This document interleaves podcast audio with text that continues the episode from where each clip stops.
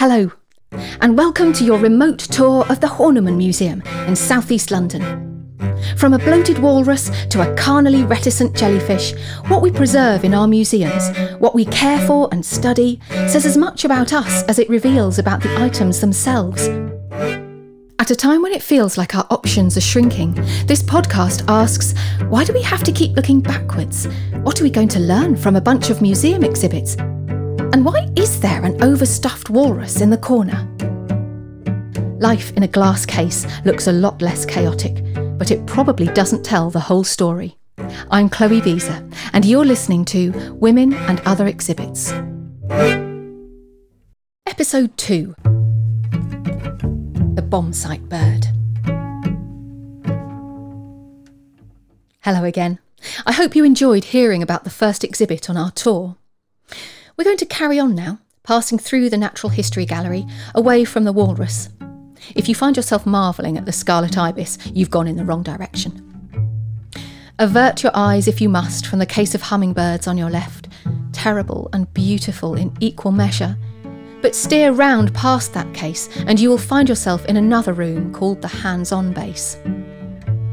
Children play in this area. There are small plastic boxes containing preserved insects like beetles and wasps, which can be held over a magnifying plate and the enlarged image viewed on a computer screen. It's actually really cool. The children, little scientists that they are, like to test the exhibits for strength and durability. One of the ways they do this is to take the small plastic box with the fragile, carefully conserved insect inside, and they proceed to shake it and shake it just to see what happens. oh, God.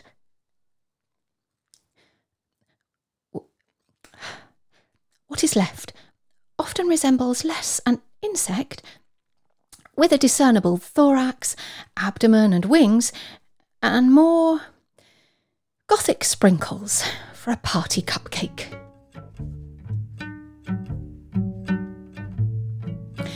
You should keep moving round the room though, till you get to the roulette wheel of birdsong.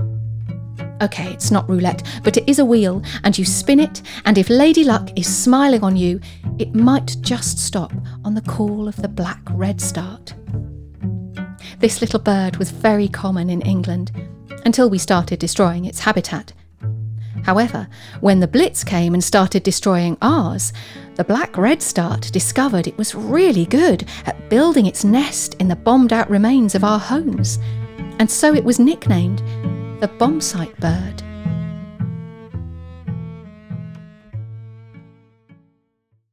I heard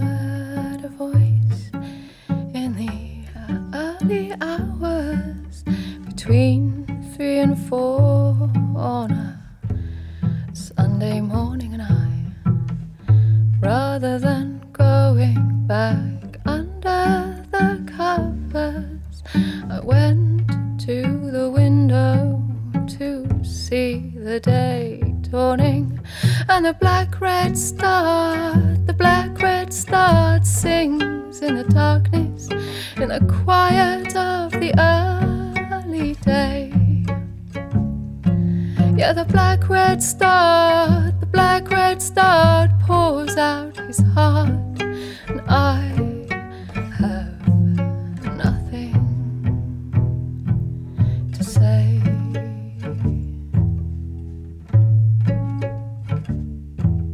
So sing for the lost and the lonely and broken. Sing for the silent who long to be heard. Sing for those who lean on your voice, and you be the black redstart, and I'll be the bomb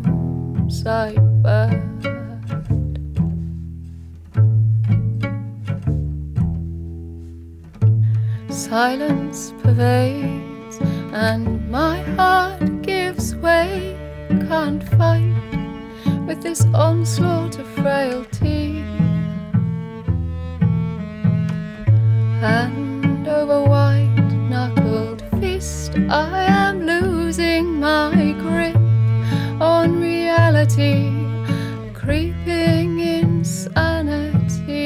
And the black redstart, the black redstart sings in the darkness, in the quiet of the early day.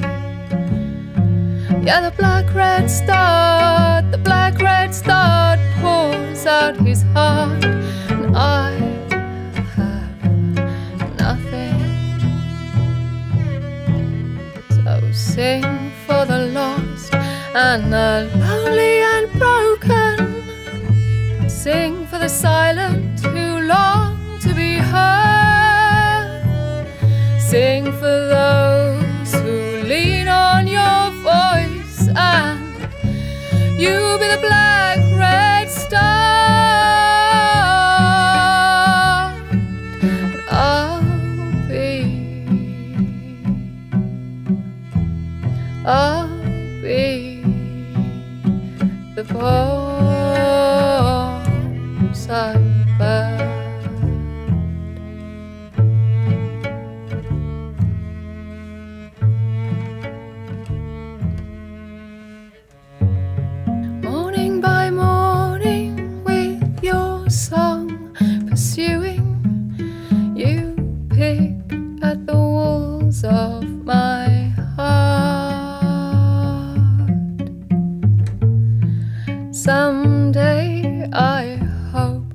when I wake, I'll sing with the black redstart.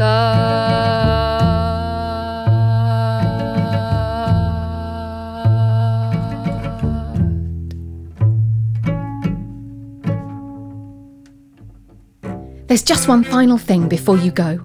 We wanted to issue an invitation asking you to help us create a joint online book of curiosities. If you have a favourite exhibit in this or any other museum, we'd love to hear about it. Or perhaps there's an item in your very own home that you think is worthy of going in a museum. It could be anything from a three ton sculpture in bronze to a tatty tea cosy. Tell us what it is, tell us where it is, and tell us why it's important to you. Simply go to the contacts page on my website, chloebeezer.co.uk, and fill in the details of the exhibit you want to tell us about. Thanks again for listening, and we really look forward to hearing from you soon.